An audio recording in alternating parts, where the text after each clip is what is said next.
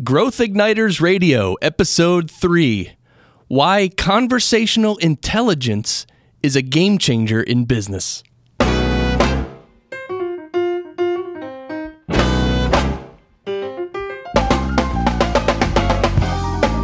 This episode is brought to you by Business Advancement Incorporated, enabling successful leaders and companies to accelerate to their next level of growth.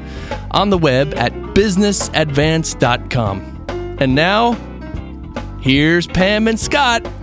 Thanks, Chris. I'm Pam Harper, founding partner and CEO of Business Advancement Incorporated. And right across from me is my partner and uh, husband, Scott Harper. Hi, Pam. How how's everything? Just going well. Terrific. So, reminding people the purpose of Growth Igniters Radio is to spark new insights, inspiration, and immediately useful ideas so that leaders can take themselves and their companies to the next level of success. So, with that, Pam, what are we talking about today? Well, Scott, as you know, in episode two, we had a conversation with Jim Blasingame, the small business advocate, about the age of the customer, his uh, incredible book and also how the quality of our conversations with customers and our community affects whether customers see us as relevant, right? Yeah. So today what we're going to do is put the emphasis on quality conversations. And who better to do this with than uh, Judith Glaser, who is the CEO of Creating We. She is an award winning author of the best selling book, Conversational Intelligence How Great Leaders Build Trust and Get Extraordinary Results. And I am so excited to have her here. Welcome, Judith. I'm so thrilled to be on your show. I'm really, really excited.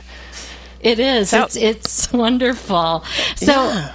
so Judith, uh, talk to us a little bit about what is this field of conversational intelligence. Uh, we do we use conversations all the time, every day, from the time a baby's born until the time we end our lives. It is the it's what it's the glue that holds human beings together.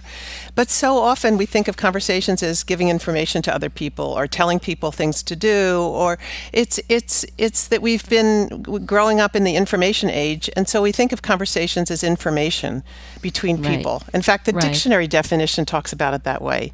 So, so it's it's it's information that's not what I say it is. That's that that's what the dictionary says it is. And Interesting. What, yeah. So you know, I've I, I wrote a dictionary a bunch of years ago for Random House, and it made me think about how the the way we define things in the world shapes the way we experience them.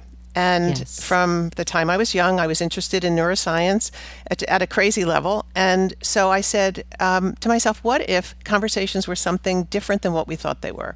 What if, in fact, conversations have many levels to them, which we all know because when we sit in our head and think about something as we're talking, that's a level. Or True. when we, you know, or when we observe someone after we've had the, the, the conversation, that's another level. And so I said, conversations really have to be redefined as how we connect, navigate, and grow with others. So, so it's about more than just words then.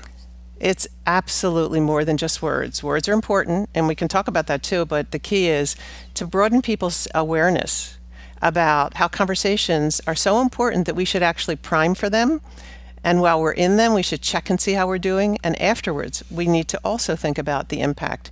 So we've broadened conversations from the words to a whole process of engagement between human beings.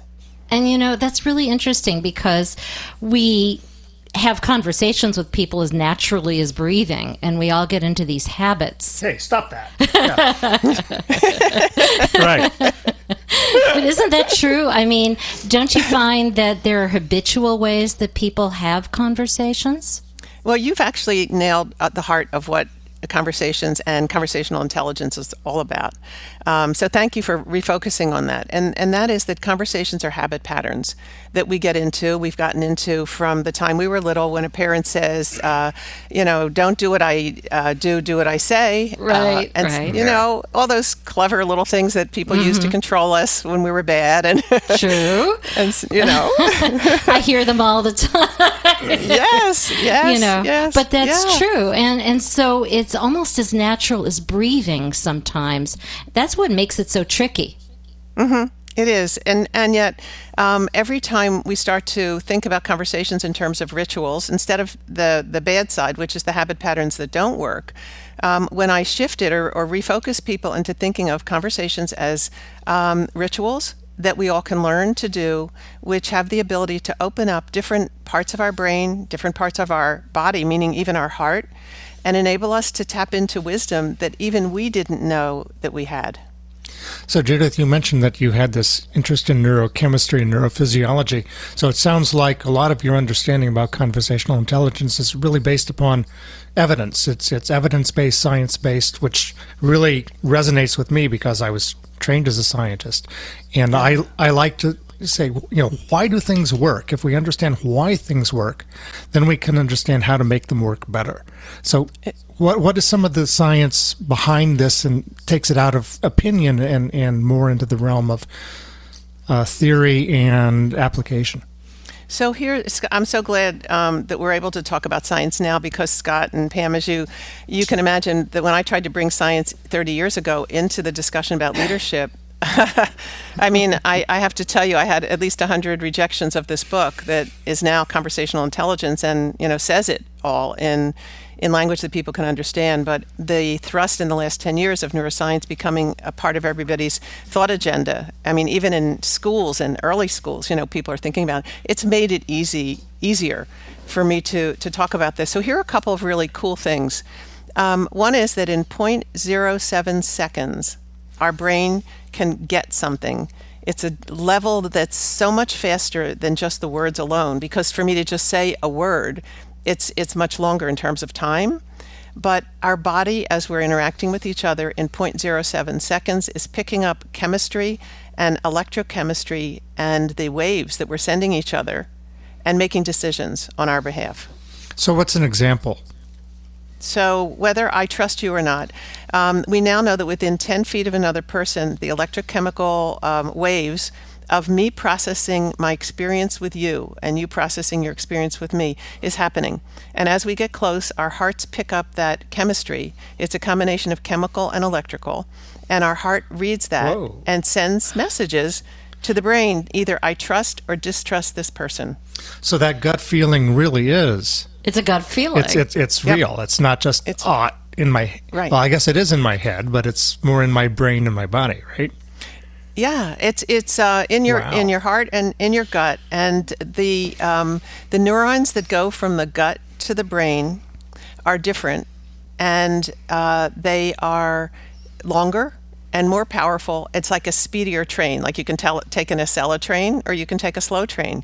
That certain nerves have been built and designed for us, the Van's neurons, for example, which is the ones I'm talking about, are made to have speedier connections. And so we when we say do you trust your gut that's there for a reason that's an wow. evolutionary phenomena that's, that's yeah. so the more we understand that the more we can start to really shape our conversation in a much more beneficial way and an example of shaping the conversation more beneficially, Scott, is that there were times where people would say, you know, use your head, don't use your gut. In, in other words, the guidance was you can't trust it, it's just mm. a gut. Mm-hmm. Right? Right. And gut feeling is something people would say that's ridiculous. Yeah. Yeah. It's yeah. Not How rational. You know? Yeah. Especially right. in business. Oh, yeah. Exactly. Right. Exactly. Exactly. So you're saying so, we really do have to trust our gut. Learn to trust our gut. In fact, the new the new research on biases, uh, cognitive biases, is saying that our brain deceives us so often. For example, we really want someone to love us, so we give them a halo, and we don't see as a result of that the signals they're sending us that are the distrust signals. So now we've used our head in a way that makes us feel great inside. Oh, they love me. I'm going to fall in love with this person. They love me. And we're not picking up the signals that our gut is telling us, hold it you know, your relationship isn't strong enough yet. Don't marry that person or whatever. Wow. I'm making or don't hire them. or don't hire them, right? Or don't hire them, exactly. or don't sign that contract. Well, yeah, this exactly. this is uh, something that we're going to have to do a little more conversation about. But we're going to take a quick break right now, and when we come back, we'll talk more with Judith Glaser about how conversational intelligence is changing the way we think about leadership and culture change. Stay with us. You're listening to Growth Igniters Radio with Pam Harper and Scott Harper, brought to you by Business Advancement Incorporated, on the web at businessadvance.com. So, do you like what you're hearing? If you do, go to growthignitersradio.com Pick episode 3 and use the share buttons at the bottom of the page. To tell your communities all about us. We welcome your comments on iTunes, Stitcher, or growthignitersradio.com and encourage you to subscribe to the Growth Igniters Radio series so you won't miss a single episode.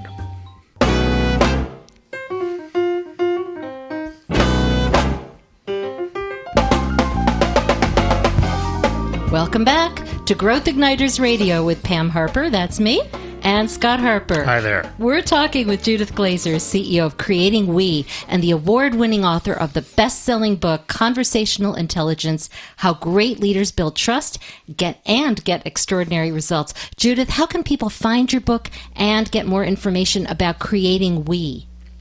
Uh, the easiest way is to go to Amazon and um, just type in conversational intelligence and you will find the book. The second way is to go, we have two websites. One is uh, www.creatingwe.com, where we have lots of information, articles, um, things that people can use to help them think through how they could use creating new technologies and conversational intelligence in the workplace. Um, lots of great interviews. Uh, of course, yours will be up there as soon as we get it. oh, great! That's great. Well, I, I yeah. have to say, it's it really is a wealth of information. So uh, mm-hmm. definitely check this out. And just for clarity, the creating we that's W E right, not O U I. Correct. Okay, creating capital W, capital, capital E. e. Okay, yes, very good. That's exactly. right. Okay, well, now getting back, we talked a bit about what conversational intelligence is and where it comes from, uh, the scientific basis and all of that. Can you tell us a little more about why it's a game changer in business? So I've been in my business for over 30 years, and when it, I started, uh, people would talk about culture change and transformation, and the theory was that it takes seven years to change a culture. Right. Um, and right, and you have to do people, processes, um, strategy. The whole there's seven bullets, and mm-hmm. each one takes so many years and so forth. And I have challenged that from the very beginning that I started to learn about the power of, of the neuroscience of we and the importance of relationships and conversations to making culture change work. I flipped everything upside down. And so when I talk about um, the 0.07 second effect, or I talk about the caring effect, which is, for example, when people really care about each other, not about just that I win, but how can we win, which is often a piece of what culture change is all about. Right. That mindset shift, right? That mindset shift activates a different part of our brain which enables us to think more holistically. And I, I want to talk about that with you because it's so important yes. for culture change, mm-hmm. right? More holistically, more uh, with greater connectivity, and with the ability to step into taking risks and challenging the status quo, which is what change is all about. That's right. right, and especially culture change and culture transformation. Right. So changing just changing processes or changing the order of things or just changing strategies that you print out in a document is not where change happens. We have to learn that change takes place when the prefrontal cortex, which is the most, it's called the executive brain, when mm-hmm. that part of the brain is willing to open up, meaning it trusts the environment that, that it's in, the, the relationship environment or the cultural environment. Until that part of the brain opens up, we will continue to recycle habit patterns and strategies that we already know. We might move the chairs on the deck, but we don't get change. Okay, and so Judith, just uh, to sort of put this in context, as mm-hmm. an example, I'm, I'm, going to frame something and then ask for your opinion. Uh, back way years ago, when I first joined uh, corporate uh, research and development uh, from mm-hmm. academia, uh, one of the first things my supervisor at the time said is, "Don't talk to those people in marketing, because mm-hmm. they'll steal your ideas, they'll take credit, and if it doesn't work, they'll blame you." And mm-hmm. so we were very siloed. And uh, after a few years, uh, slowly the leaders at the top actually changed. The the CEO changed, and we started getting more and more encouragement to be multidisciplinary and to work together. And mm-hmm. that it did take a long time. And but finally we started to get that feeling of okay i can i can trust you. You understand me. I understand you. We have different agendas in, to mm-hmm. some extent but we have a common goal. So and, are you saying then judith that conversational intelligence could have speeded up that process? Because it took a long time. Yeah at least three years. Yeah exactly. And um, i understand excuse me that fear of of sharing the best of what you know with other people because all of a sudden, especially if you're getting rewarded in your company for having great ideas, all of a sudden you're giving the quote, the enemy, which is what it feels like, um, the goods. In fact, the word collaboration means cohorting with the enemy. Oh, really? Cohorting with the enemy? yes. Look never knew that. dictionary. Ah, look, Yeah. learn something new every day. Yes. That's yes, great. Exactly. Okay, So- everybody out there, take notes. I mean, goodness gracious, we've really created walls for ourselves, haven't we? You know. It's Wow. so that is yeah. So, so how how can then- then we use conversational leadership to change the way we look at leadership and culture change, and and make it more effective and, and faster? the the key in conversational intelligence and why this work excites me so much is if you encha- if you change the feel of the environment, then you change the chemistry of the conversations and relationships. So let me let me explain that. If uh, during the course of a change process, the whole and the whole process was designed around how to create cross-functional integration and conversations, how to set up strategies and systems and communication protocol or rituals to enable people to share the best of what they're thinking from their disciplines and mm-hmm. try to piece it together to create a puzzle that's much bigger. In other words, to put the puzzle pieces together to determine or uncover, unearth your organization's greatest assets because you have to be a, you're, you're you have a marketplace that you want to bring your work to. So how Exactly. do you find what's the best of the best? With that in mind, you will shape a completely different strategy for culture change and transformation that actually activates that prefrontal cortex heart trust. That's where trust lives, part of the uh-huh. brain. And people won't be afraid anymore to share. In fact, the excitement of sharing will lead to higher levels of dopamine. That gets us excited. Endorphins. That's that's where best practices merge. People will start to see a completely different outcome hmm. when they think in terms of conversational intelligence frameworks. interesting. Do you have just a really quick story maybe you could share of how, how that actually worked? Oh in my goodness, I have so many. I have so many. Just a- um, yeah, just I mean, one of the biggest ones because of the um, both the economic result as well as the culture trans- transformation was work that I did with Clairol. Um, at you know the hair that what we call the hair color company, Right. right? They really Right. put hair color on the map. Um, at one time, they were hair dye. And that was a dying marketplace. Excuse me for the uh, humor. and, Pa-dum-bum. Ba-dum-bum, right? Right. And uh, and so I was hired to come in and create a conversational strategy framework for them to go through their transformation. And the company was 250 million at the time. Within seven years, they became a 4.5 billion. That's billion dollar Whoa. company. Oh. They How many they were sold in seven. They were sold to Procter and Gamble, and Procter and Gamble adopted the protocol that we used for the culture change, which is as now what we call conversational intelligence. Um, and so, what what w- so far does that make sense? I mean, It that there's a real yeah. That's a real Yeah. story. And I think that what's interesting is that before conversational intelligence, uh, where were they with all of this? I mean, They- the- conversational yeah. intelligence really transformed them. Um, so what before did it when take they them from? Uh, so we started out with a company that was fragmented, um, like you were describing. Marketing and sales didn't talk to each other. Right, Um, R&D, uh, yeah. R&D and we made the project everybody had a everybody on the team came from marketing promotion sales um, management um, and the CEO's executive team so we made the team who sponsored this be all the people that had to come together so they had a vested interest okay Uh huh. That's Right. great. yeah That's great. and That's a- then and then keep and going. then and then going. I sh- then I shaped conversational spaces. I built I built a, um, a whole news network for them, and uh, we were able to capture the success stories, the best practices, the examples of what the transformation was going to look like. So when the CEO would say, "Hey, you know, this is what we want to do. This is what transformation looked like," we created an ability for them to see what it looked like, to experience it, to share. So the so we create the the platform for conversations was about sharing and discovering together, which is what conversational intelligence level three conversations are all about. Sharing Shifting, and discovering right? sharing and together. discovering. That's a really good point. Well, we're going to take another quick break, and when we come back, we'll talk more with Judith Glaser about why leaders can gain even better results from conversational intelligence and how they can elevate conversational intelligence in themselves and their organizations. Stay with us. You're listening to Growth Igniters Radio with Pam Harper and Scott Harper, brought to you by Business Advancement Incorporated, enabling successful companies to accelerate to their next level of innovation and success. For exclusive offers and quarterly Harper reports highlighting emerging trends and issues in the business environment, click the Join Our Community button at growthignitersradio.com.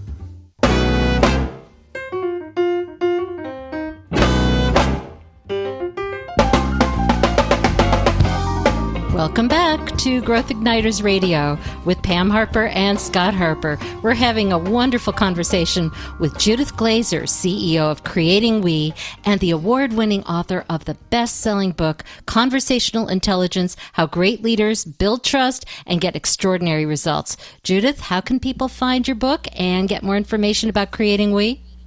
If they go to Amazon.com, um, put the title in, and you will absolutely be targeted right to the book. Uh, to find out more about our work, uh, www.creatingwe, that's W-E, dot com. Okay. Terrific. Thank you. It sounds good. So we've been talking about what conversational intelligence is, uh, why it's important, how it plays out in making amazing shifts in companies and their growth. And now let's talk about what leaders can do. All you people out there who are going to get off of this uh, radio program and go out there and do something, what can they do? How can they really put it to work? Yes. And make that So- transformation. So here are a couple things. I'm going to give you different levels. Um, this, there's a starting level that anybody can use, and I, when I say anybody, I mean mothers, fathers, children, teachers, educators, uh, uh, scientists, any industry, and then people in work. Every leader, manager, and employee can use the same couple of principles I'm going to give everybody because they are so radically important and powerful. You'll get Wow. results Okay. immediately. Okay. All right, the let's first go. one. Uh, here we go. The first and most important one is it's all around listening. So much of what conversations have been when we started this conversation, we talked about it as in giving information to other people or telling people what's on your mind. Um, we're now and have proven over the 30 plus years of our research that listening is the key, and how we listen determines how we experience the other person. Now, that sounds easy, and it is, but it's also profound. What that means is when we listen to judge someone, we're sending electrochemical messages that we don't believe they are who we who they think they are, that we don't hmm. trust them. Judgment closes down the brain and we pick it up in 0.07 seconds.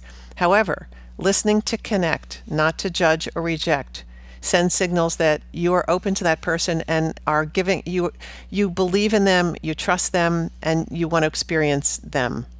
So, So- shifting from yes, shifting listening is Shifting the primary listening. shift. So, So how do you do that? Because so many of us, uh, I've heard, you know, we listen and actually we're just going on in our minds what I'm going to say next. And Yep. so, how, how do we shift that habit? it's this is the part that's a, the practice part of what I do, and um, in the beginning, I had one client, for example, who um, I coached because they weren't even sure that he was going to stay with the company. He was very challenging to people. He didn't realize that when he spoke, a lot of times he was so judgmental that it turned people off, and they were frightened of him. Um, it turned out that as I got to know him, his family had issues with him as well. His wife, his children. it was it was you know, it was 100%.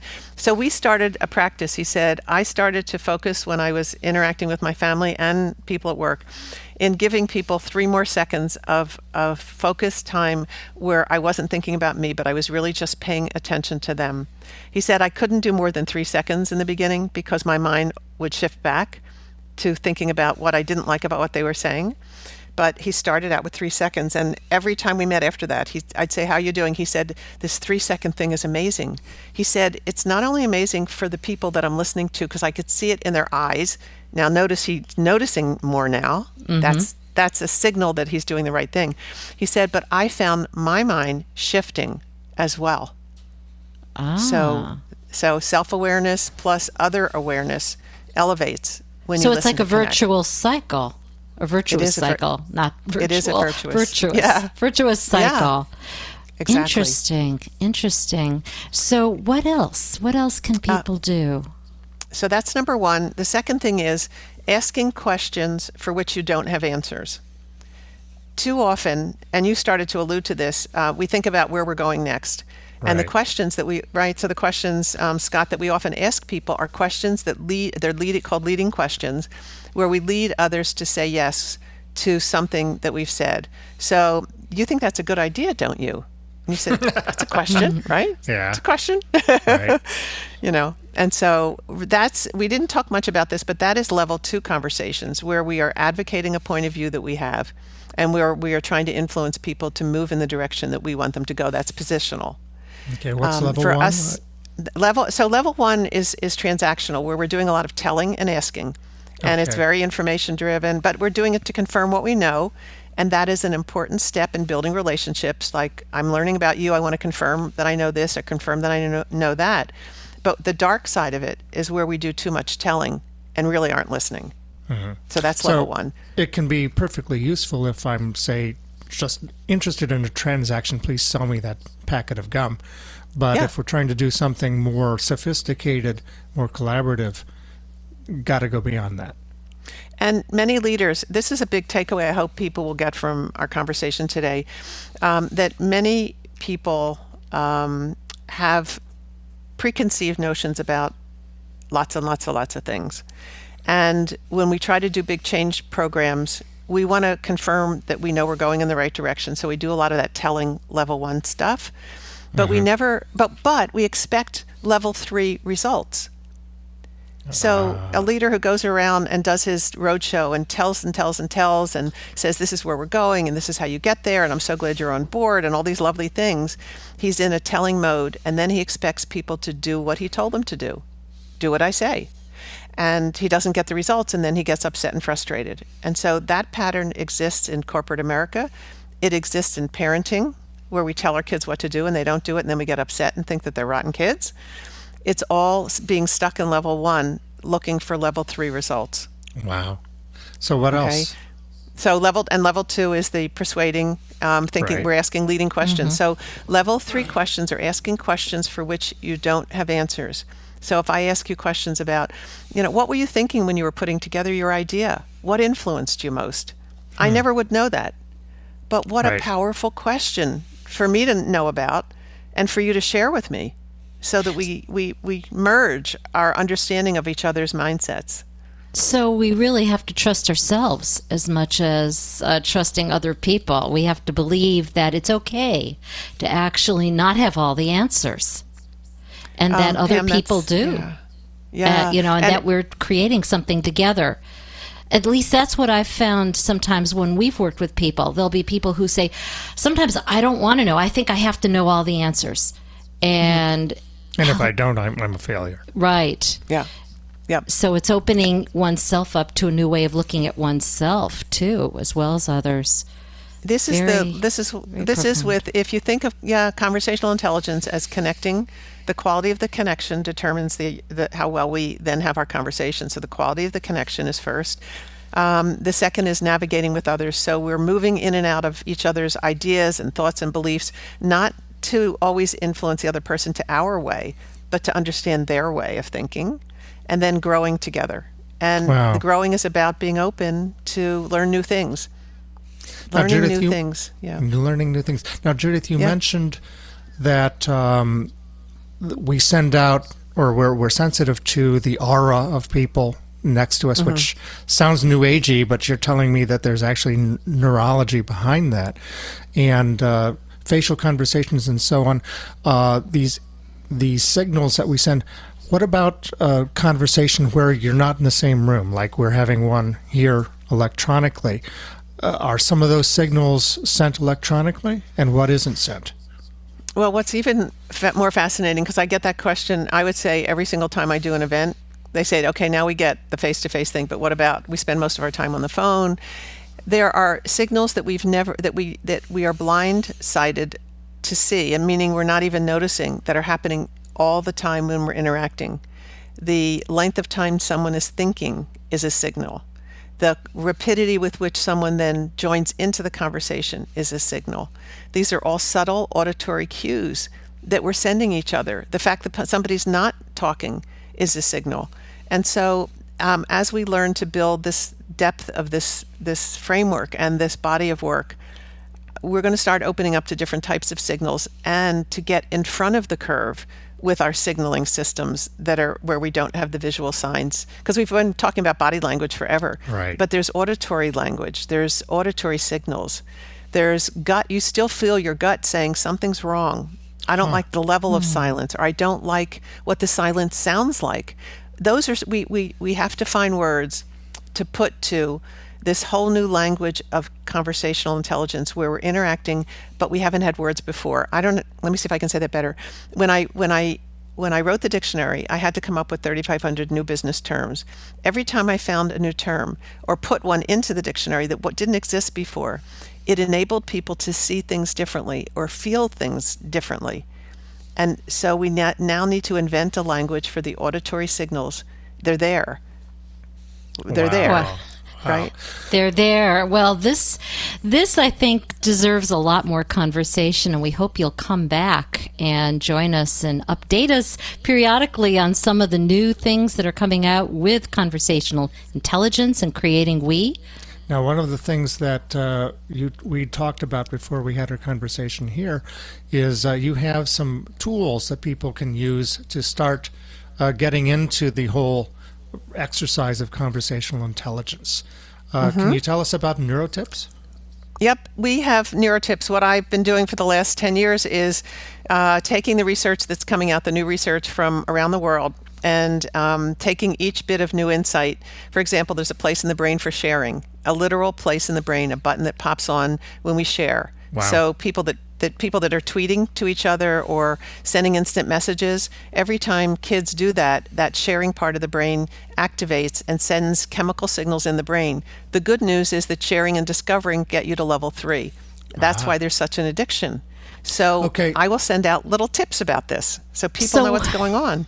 and so what that means is if the people who are listening, all of you out there, are sharing, that we're all going to be. Uh, activating these. That's right. We're going to be feeling better about ourselves and each other. So, That's right. Uh, to our listeners there who, uh, who are our community, if you want to get uh, a sample neuro tip from Judith Glaser, uh, go to growthignitersradio.com, select episode three, and on the page there for this episode, you'll find resource links, and at the bottom, click on neurotips and uh, you'll fill in a form so that we can send you instantly a sample neurotip from Judith. Okay. Well, again, Judith, thank you so much for uh, being part of Growth Igniters Radio today.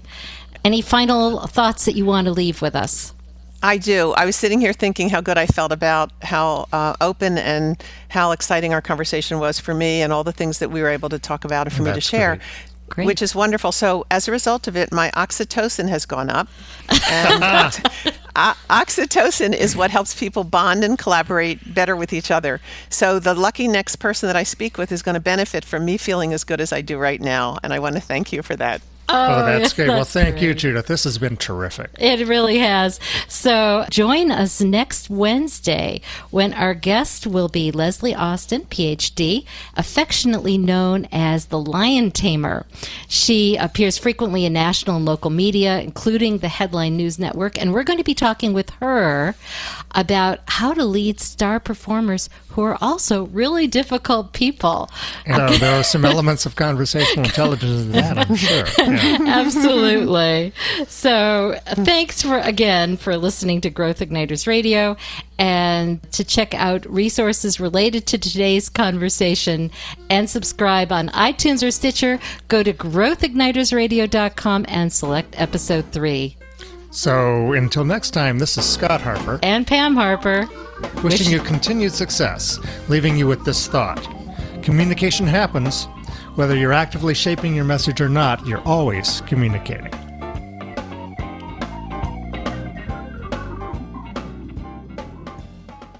Growth Igniters and Growth Igniters Radio are service marks of Business Advancement Incorporated.